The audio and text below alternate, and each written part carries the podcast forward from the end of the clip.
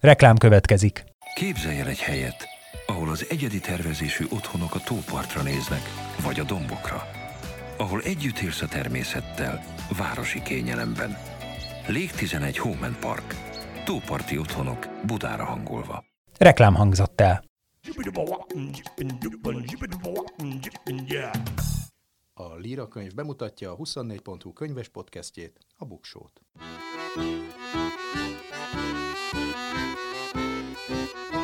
Ez itt a Buksó, olvasásról, könyvekről, mindenféle jóról. Én Nyári Krisztián vagyok. Legújabb epizódunkban a novella, a rövid próza, az elbeszélés lesz a főszereplő, én nagyon fontosnak tartom ezt a műfajt, és nagyon szeretném, hogyha más is rájönne, hogy ez a prózairodalom egyik csúcsa. Ennek megfelelően egy novellista, Svoren Edina lesz a vendégem, akinek ötödik novellás kötete jelent meg idén, és ilyen novellás könyveket szeretnék ajánlani majd a Top 10 rovatban. Mindezek előtt pedig eh, az előző epizódot folytatva a szerzői jogok kérdését járom körül, kié is a könyv, amit írtam. Száz év magány. Számok a sorok között, érdekes adatok a könyvek világából. Legutóbb tehát arról beszéltünk, hogy van egy kiadói szerződés, amiben a szerzői jogosult, vagy a szerző meghatározza, hogy mire adja át a művet, és mik azok a felhasználási jogok, amit átad a kiadónak, és a szerzői jogokról is beszéltem, amelyek tehát elidegeníthetetlenek, az mindig csak a szerzőt védi. Menjünk egy kicsit tovább ebben a témában. Tehát a felhasználási szerződés alapján a szerző engedélyt ad a művének a felhasználására, a felhasználó pedig köteles ennek fejében díjat fizetni, ebből él a szerző. A felhasználási szerződésnek vannak szükségszerűen lényeges fogalmi elemei, amik mindig benne kell, hogy legyenek ebben. Tehát a szerző megnevezése, ez nyilván nagyon fontos. Akár úgy, hogyha egy szerzői álnevet használ, akkor ezt is a szerződésben kell lefektetni. Ő adja ugyanis az engedélyt, a felhasználót is meg kell nevezni, aki az engedélyt kapja, ez mondjuk a kiadó, és a műnek a megjelenés, a megjelölése, amelyre ez az engedély vonatkozik. Jövőben megalkotandó mű esetében is át lehet adni a szerző jogot, akkor tehát együtt várja a kiadó a szerzővel, hogy megszülessen a nagy mű a felhasználási engedély korlátozható valamilyen területre, időtartamra, tehát azt mondhatom, hogy csak öt évre adtam, és csak Magyarország területére, vagy valami hasonlót. Szóval ez elég részletesen szabályozható dolog. Miből keresi a pénzt akkor a szerző? Általában jogdíjból, tehát a, a kiadó által az ő engedélye szerint áruba bocsátott könyvekből befolyó összeg egy bizonyos százalékát kapja, de kaphat előleget, ez egy jogdíj előleg általában, amit majd a későbbiekben leszámolnak a fizetendő jogdíjból. A szerzői jogok kapcsán érdemes ketté venni a különböző jogokat, mi az, ami elidegeníthető, mi az, ami vagyoni jog inkább, és mi az, ami a személyhez fűződő jog, és a szerzőnek a művéhez kötődő személyes kapcsolatát védik. Ezek a személyhez fűződő jogok, amelyek soha nem átruházhatóak. Nem szűnnek meg még a védelmi időt leteltét követően sem. Például mindig fel kell tüntetni a szerző nevét, védeni kell a mű egységét, akkor is, hogyha ez egy 30 éve megjelent mű, nem lehet önkényesen megcsonkítani, tehát hogy fölé van írva, hogy Karinti Frigyes, de kiúztam a háromnegyedét, ezt nem lehet megtenni, hiába nem esik már szerzőjogi védelem alá. És nem lehet az eredeti mondani valójával ellentétes módon átírni, tehát ez örök időkre megilleti a szerzőt. És vannak vagyoni jogok, amely rendeltetése a művek felhasználásához kapcsolódik, szerzők esetében főszabályként ezek sem átruházhatóak, de védelmi idő leteltével megszűnnek. Vannak itt is kivételek, például, hogyha valaki egy reklámügynökségnél dolgozik, és a munkaviszonya idején ír mondjuk egy reklámversikét, ami lehet, hogy műalkotásként is megállja helyét, az sajnos nem az övé, hanem ezé a cégé, de ott ezt a munkaszerződése szabályozza. Egyébként a magyar kultúrtörténetnek a első és legjelentősebb jogát, ruhá beruházási szerződése Petőfi Sándor nevéhez kötődik. 1847. januárjában kötött egy szerződést akkor kiadójával, Emik Gusztával. Eladta tulajdonképpen összes költeményeit örökáron 1847-ben. A szerződés szerint minek következtében a fentebbi kötet ezentúl az ő kizárólagos sajátja, azaz Emik Gusztávé. Ilyet már nem lehet csinálni, és egyébként Petőfi halála után sokkal, amikor már egyáltalán megjelenhetett, akkor bíróság előtt kellett igazolni igazolni, hogy valóban ő írta alá ezt a szerződést, Arany János beidézték tanúnak, és hogy egyáltalán hogyan kell értelmezni azt, hogy ő ezt örökáron eladta. Ma már Magyarországon és általában a kontinentális jogban az a szabály, hogy a szerző halálát követő 70 éven át részesül az adott mű, meg hát maga a szerző védelemben, ezt hívjuk védelmi időnek. A védelmi időt a szerző halálát követő év első napjától, közös művek esetében pedig az utoljára elhunyt szerzőtárs halálát követő év első napjától kell számítani.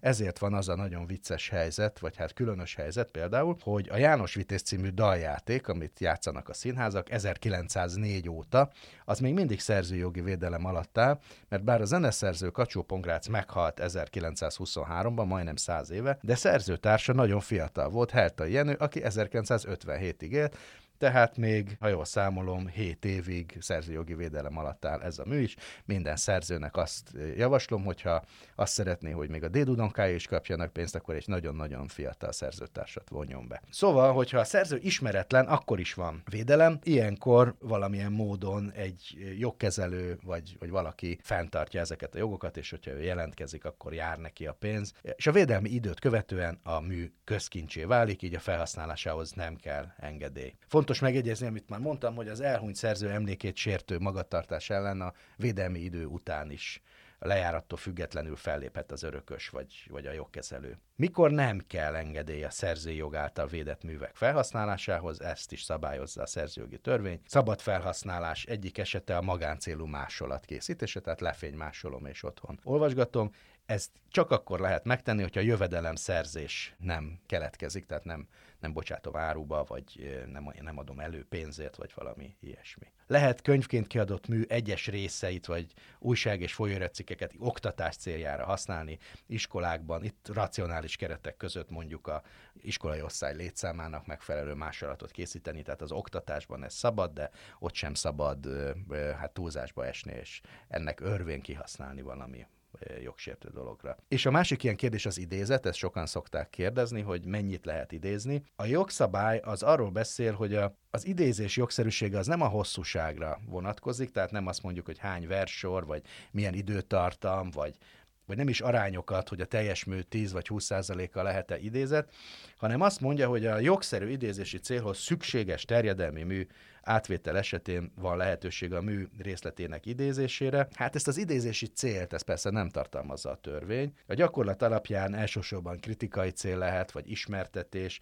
vagy valamilyen saját álláspont alátámasztására, vagy éppen egy vita szempontjából lehet idézni. Idézési célként elfogadható például, hogyha motto, vagy, vagy egy tiszteletadás, vagy egy önálló variáció kiinduló pontja, lehet egy művészeti cél is. Az a lényeg, hogy az idézetnek mindig csak kiegészítő szerepe lehet, és nem lehet lényegi szerepe, tehát nem lehet ezen az örvön, hogy én csak idéztem kiadni egy, egy még jogvédett uh, szerző műveit, hogy hát hiszen ott az idézőjel, és akkor lehet csinálni. Kitől kell kérnem engedélyt, ha olyan művet szeretnék felhasználni, amelynek a szerzője ismeretlen, illetve nincsen tudomásom a tartózkodási helyéről. Ez egy nagyon érdekes kérdés, mert akkor is jogvédelem alatt áll a dolog. Vannak esetek, amikor a jogosultak felkutatása nem jár eredménye, amennyiben a mű szerzője ismeretlen vagy ismeretlen helyen tartózkodik, akkor a mű úgynevezett árva műnek minősül.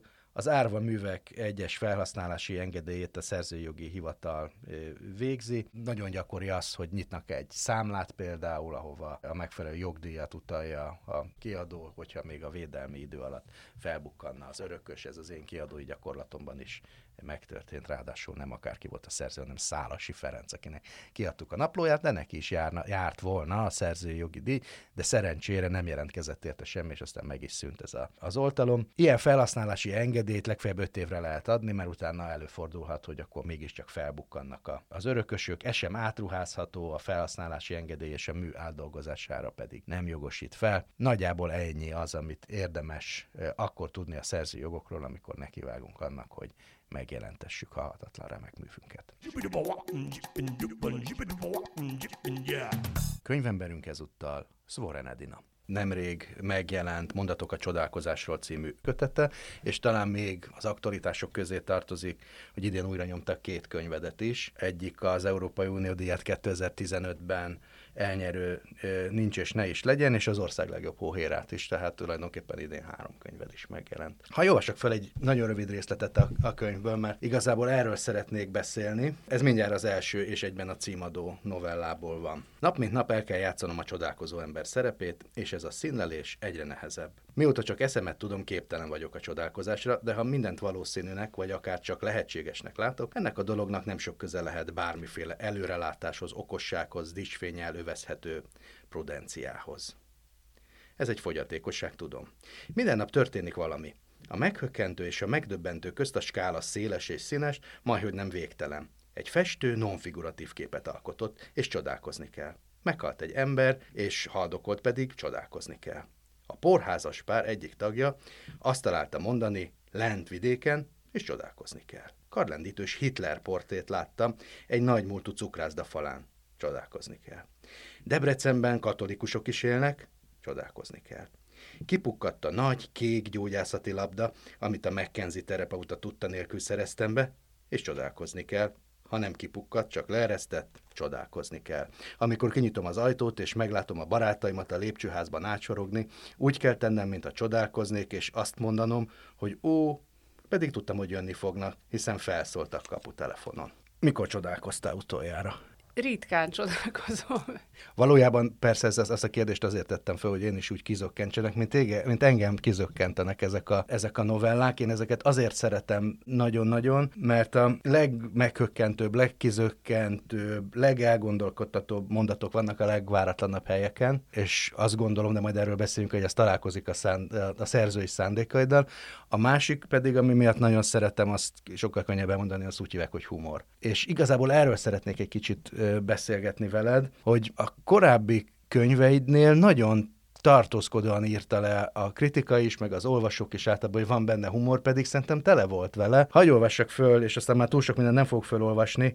Egy egyik legelső komoly kritikát, amit rólad írtak, Részpál írta. Legérzékenyebben a megalázottakra és a megszomorítottakra figyel, legyen az ő maga vagy más. Svoren azonban túllép a nagy oroszok részvétvallásán, az emberi szolidaritást már-már erotikával lényegíti át, testközelbe hozza. Ez nagyon eredeti és nagyon szép. Tehát nagyon mély elemzést írt rólad annak idején részpár, ezek, ezt tulajdonképpen ma is le lehetne írni, de valahogy ő se vette észre a humorodat. Lehet, hogy az van, hogy amiatt, amit ő is leír, hogy a megalázottakra és megszomorítottakra figyelsz, nem illik észrevenni, hogy, hogy ilyen mély és elementáris humor van benne? Vagy egyszerűen csak másfajta humorod? Hát egyrészt valóban ez a sztereotípia kevésbé eleven az olvasókban, hogy, hogy ezek a rétegek így együtt is működnek, és így jelen valóak.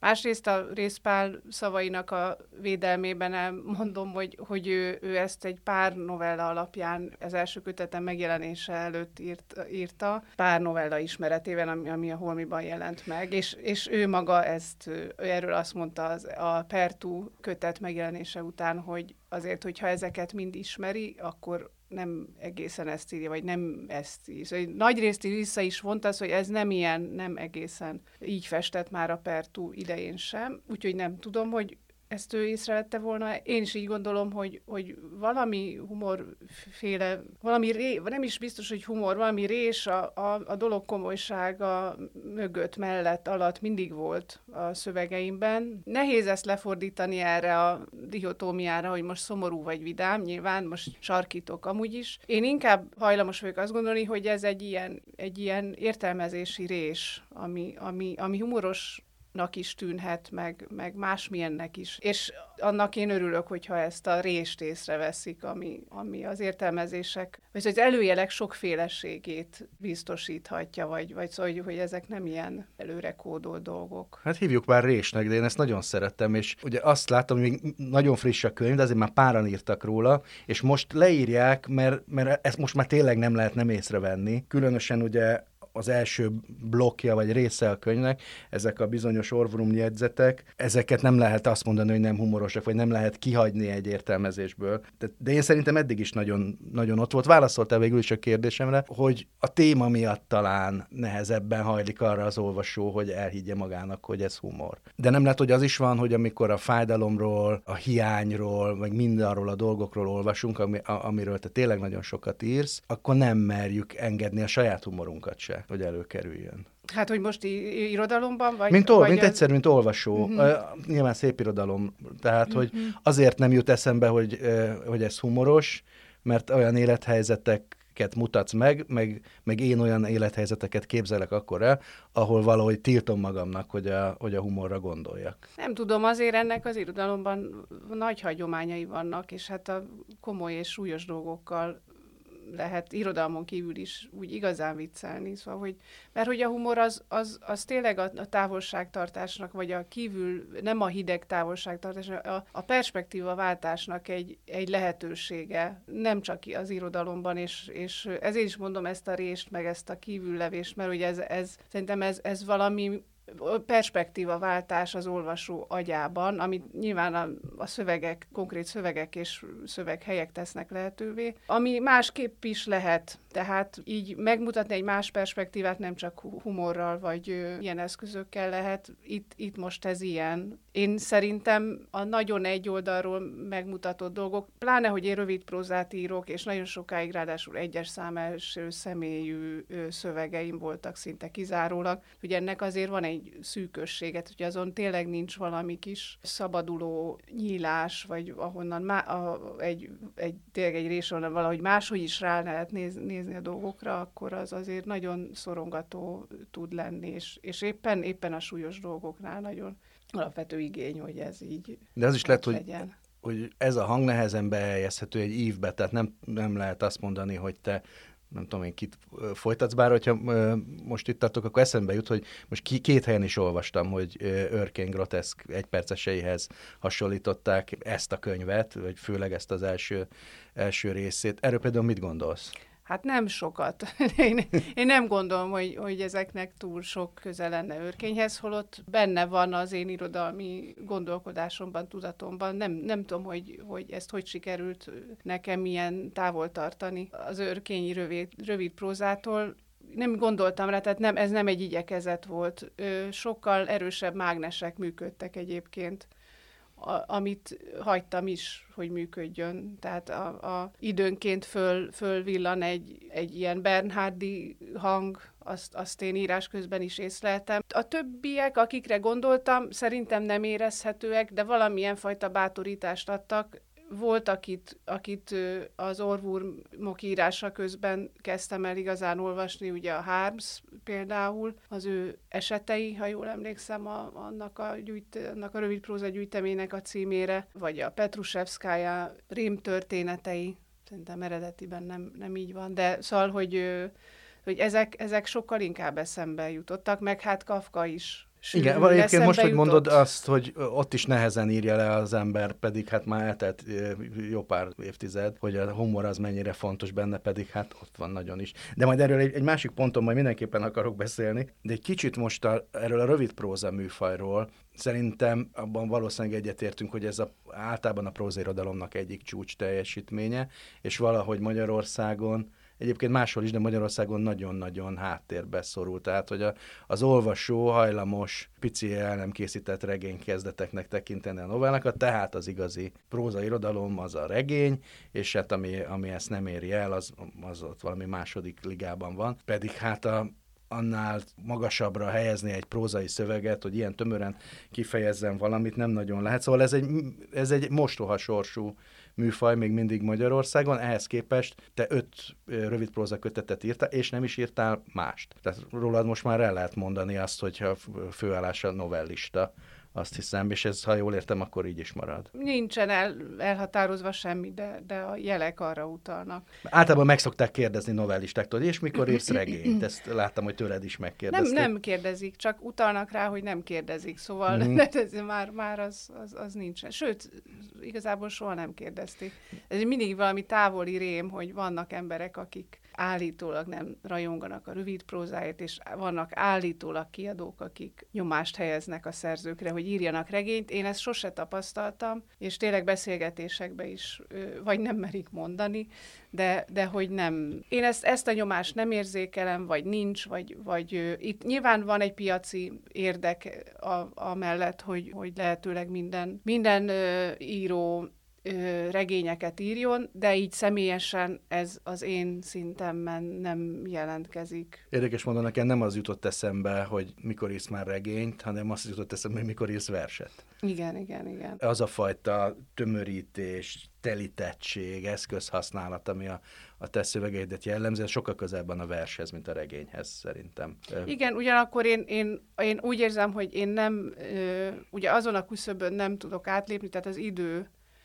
idődimenzióról nem akaródzik lemondani, és ez, ez azért a prózában tart folyamatosan. Amikor a Pertu megjelent, akkor a jelenkorra elmúlt 30 év legjobb kispróza írójának választott egy ilyen listán, és akkor azt mondtad, hogy kevesen vagyunk az utóbbi 30 évben, akik mániákusan rövid prózát írnak, mondjuk hárman, négyen, ha jól számolom.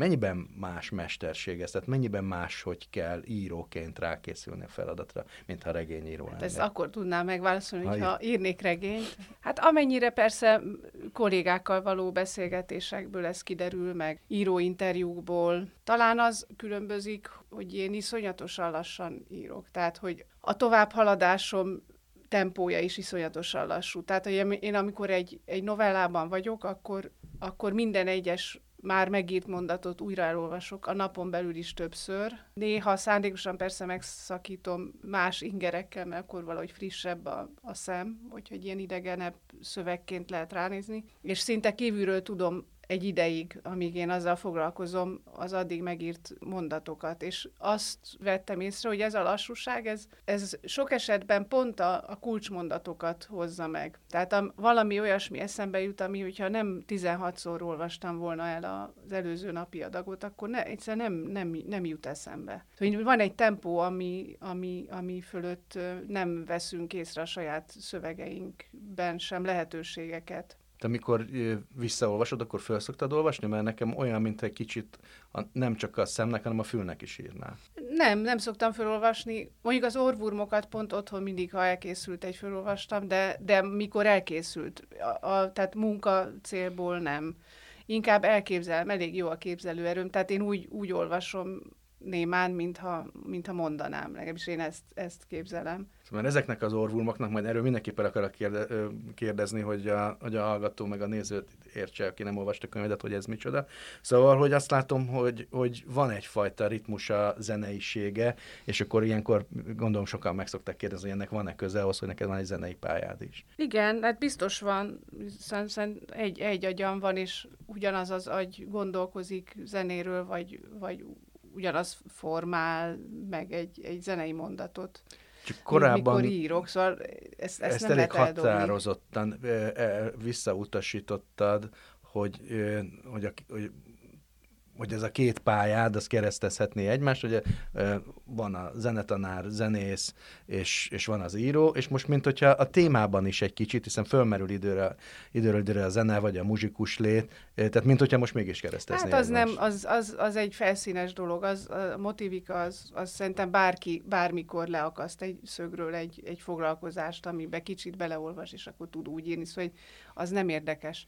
De a másik, amit mondasz, én csak az ellen tiltakoztam, vagy, vagy próbálom árnyalni a képet, hogy, hogy a zeneiség az, az a legkevésbé pont a ritmus. Szóval, hogy, hogy az, hogy, most, hogy, merre kanyarodik az intonáció, és akkor most milyen szórend van, vagy... Persze, én azzal is foglalkozom, de, de a zeneiségnek szerintem ez a leg, a zenei szerkesztésnek ez a leg, leg még a motivikán túl a legfelszínesebb, és szinte ilyen allegórikusan ráhúzható eleme. Én inkább arra gondolok, hogy, a, hogy aki, aki tisztában van azzal, hogy hogy, hogy a zenében mit figyelünk, és hogyan működik ez a, ez a, a motivikus figyelem, most a, nem a tematikusra értem, tehát hogy, hogy a motivum ismétlések rendje, a memória használat hogyan működik a zenében, az ezt a képességét írásban is tudja kamatoztatni. Tehát az, hogy, hogy hány ismétlés, meddig tart ki a rövid távú vagy hosszú távú figyelem, hány új elemet képes befogadni az ember ismétlés nélkül, meg ezek a,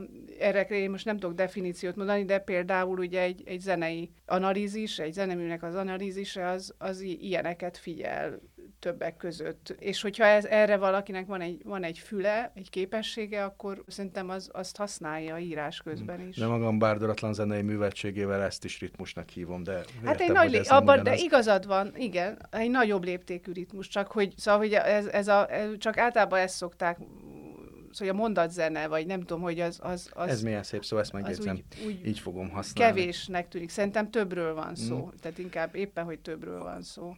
Tehát, hogy a, a be- bekezdések zenéje, vagy valami hasonló. Igen, igen, igen. Szóval ez a kötet, ahogy már beszéltünk róla, két részből áll, van benne hét, hogy mondjam, klasszikusabb felépítésű novella, és van benne 29 ilyen rövid szöveg, amit te orvum jegyzeteknek nevezel. Ugye ezt lehet tudni, hogy ezek az orvumok két dolgot jelentenek, és talán ezért is van németül, mert ott aztán végképp két dolgot jelentenek. Jelentik magát a fülbe mászót, vagy a, tehát azt a férget, vagy nem tudom én micsoda az, ez hisz egy kicsit kafkai lényt, akitől mindannyian viszolygunk, legalábbis én nagyon, meg jelenti a fülbemászó zenét, a dallamtapadás, meg a, a fülbemászó zenénél ugye az ember hajlamos odaérteni azt, hogy olyan édeskés valami. Tehát ez a kettő együtt van. Hogy találtad a szót, és hogy mit, hogyan értelmezi ez ezeket a szövegeket? Igen, szóval én azért döntöttem a német mellett, mert egyrészt, mert valami főnevesebb dologra volt szükség, másrészt meg, meg hogy benne van szó szerint egy, egy, egy féreg, mondjuk szerintem azt hiszem biológiailag bogár, vagy nem most ezen, de hogy, szóval, hogy van, van egy ilyen undokság a, a szó elsődleges alakjának, most nem is a jelentésének, szóval hogy, hogy az, az úgy ö, jobban kifejezte ezt a kettősséget, és hát meg, meg nem akartam azzal, azzal megbírkozni, hogy a fülbemászó szó az magyarul inkább pozitív. Kivéve eszünkbe jut ez a... Hát bogár. már igen, most a mint dallam, vagy ez a dallam, igen, ez a számomra ter, annyira nem, mint zenésznek, de, de, de szóval én nem, ezzel nem akartam ennek a jelentésnek az asszociációval magyarul itt bi- birkózni. Szóval jobbnak tűnt, de mondom, főnév kellett, szóval nem, az nem volt Ezeknél jó. a ki- kis szövegeknél még inkább jellemző az, az, ami egyébként sok novelládban, hogy olykor nagyon nehezen kitapogatható a történet, amire egyszer azt mondtad, hogy amit egyébként el lehet mondani, annak meg semmi értelme. Szóval, hogy hogy választasz témát, meg hogyan viszonyulsz a történethez? Hát ugye a, a történet nincs, azt, azt, azt az ember csinálja, és az a kérdés, hogy mennyire csinálja. Én, én régebben sokkal kevésbé viseltem el, szóval kifejezetten írtóztam az, az ilyen kerek, kerekded történetektől. Most eltekintve attól, hogy a mű az művi, és, és ilyen értelemben persze minden forma hamis. Én korábban úgy éreztem, hogy ez egy olyan, olyan, olyan hamisság, amit én nem, nem, vagy olyan műviség, inkább így mondom, amit nem akarok, és az idők folyamán sokkal kevésbé érzem visszataszítónak. Persze nem arról van szó most se, hogy, hogy sztorikat írnék. Hát valószínűleg így érzékelem amúgy a, a mindennapi életben körülöttünk lévő nem létező történeteket is, vagy ilyen történetmorzsákat, vagy Szerintem ilyen... nagyon is van benne történet, csak nem úgy, ahogy, Igen. ahogy egy a, a hétköznapi olvasói modalitással nekiülünk, mert egy ilyen mellékmondat, amiről, amivel elkezdtük a beszélgetést, hogy megy, megy a szöveg, és egyszer egy fél mondatból kiderül valami, amiből utólag össze lehet rakni kinek-kinek a maga módján egy történetet. Lenne még egy téma, amit mindenképpen meg akarok kérdezni, hogy az ország legjobb hóhéráról azt mondtad, hogy nem írtad volna meg, hogyha a miniszterelnök korábban beszél a halálbüntetés visszaállításáról, mert hiszen így valami aktualitást adott a szövegnek. Most újraolvastam az Oltás című novelládat, ahol van benne egy orvos, aki nem szeret ol- oltást adni. Ezt megírnád ma is? Nem, valószínűleg ezek, ezek blokkolódnak, ha nagyon-nagyon aktuális, bár ehhez is változott a viszonyom, tehát azért szeret, szeretek újabban egy, egy olyan, olyan ilyen csapásokat meg, megnyitni, amik olyanok, mint hogyha teljesen aktuális eseményekhez vezetnének. De valóban, de, és egyébként az ország legjobb hóhírán, most a címadó novelláról van szó, Igen. és, és az egy fordítás miatt kellett akkor ha- hangsúlyoznom, hogy az, az szóval hogy nem így működöm, hogy, hogy akkor abban nincs semmi érdekes, hogyha, hogyha ez egy a valósághoz még egy lépéssel közelebb jön ez esetben a halálbüntetés, tehát akkor nin- nincs az a, az a borzongató gondolat, hogy ami, amivel én akkor eljátszottam, és amit érdekesnek láttam. Hogy, hát igen, szóval, hogy a, hogy a szép irodalom az a lehetségességgel dolgozik mindig, és ezen keresztül utal a valóságra, és hogyha valami, valami egy az egyben valóságos, akkor, akkor megszűnik a lehetségesség, szóval hogy valahogy akkor nincs, akkor máshonnan nézünk a dolgokra, akkor nem, nem latolgatjuk ezeket, hanem, hanem vannak, és szóval egyszerűen nem gondolkozunk róluk. Top 10. Egy polcnyi jó könyv. 10 plusz két nemrég megjelent novellás kötetet javaslok. A kettő az két antológia, két gyűjtemény. Az egyik a szokásos, most már lassan fél évszázada megjelenő körkép, ami idén különlegesen két évet dolgoz fel, hiszen a világjárvány miatt nem jelenhetett meg a 2020-as, tehát a körkép 2020-2021, az előző két évad legjobb novelláiból válogatta Tulitime, a magvetőnél jelent meg 2021-ben. A másik egy tematikus gyűjtemény, amelyet Cserna Szabó András és Fehér Renátó szerkesztett. Ez az éppen szünetelő Hévíz folyóirat gondozásában a Cserki adónál megjelent könyv, Svejk 100, egy derék katona kalandjai a világháború utána címe, és kortárs szerzők gondolják tovább Svejknek a történetét. Nagyon érdekes kötet. És akkor tíz olyan novellás kötet, amelyeket az elmúlt, hát egy vagy bő egy évben adtak ki, és szerintem kihagyhatatlanok. Van benne klasszikus és kortárs is. Négy klasszikust mondanék, Örkény István novellák egy címmel, Tengertánca címmel megjelent kötet a Helikonnál 2021-ben, ez a korai novelláiból egy válogatás, jön majd a folytatás a novellák kettő jövőre. Mészőny Miklós jelentés 5 egérről, ez is elbeszéléseket tartam, az a jelenkor adta ki 2020-ban. Tarsándor lassú teher, a magvetőnél 2021-ben szintén egy válogatás. Hazai Attila korán meghalt, még nagyon fiatalon elhunyt, akár kortársunk is lehetne, vagy kellene lennie. A szerző Szex a nappaliban című könyve, amely eredetileg 2000-ben jelent meg, és most 2021-ben újra kiadta a magvető. Végül pedig hat kortárs, Bereményi Géza, azóta is élek, összegyűjtött novellák, szintén a magvetőnél 2021-ben. Puskás Panni, a rezervátum visszafoglalása, ez is magvetős, 2021-ben. Kovács Bálint lehetne, hogy csak Aludjunk című könyvvel Kaligramnál jelent meg idén. Karafiát Orsolya, amikor Szécsi Pál a csöveken keresztül üzent, avagy így tanultuk a szerelmet című könyve, Szkolár, és 2020 végén jelent meg körülbelül egy évvel ezelőtt. Pál Sándor Attila, Rokonok, Magvetőnél jelent meg 2021 tavaszán, végül pedig Mécs Anna kapcsolati hiba a Szkolárnál jelent meg 2000-ben. Kiváló elbeszélések, kiváló szerzők olvassanak novellákat.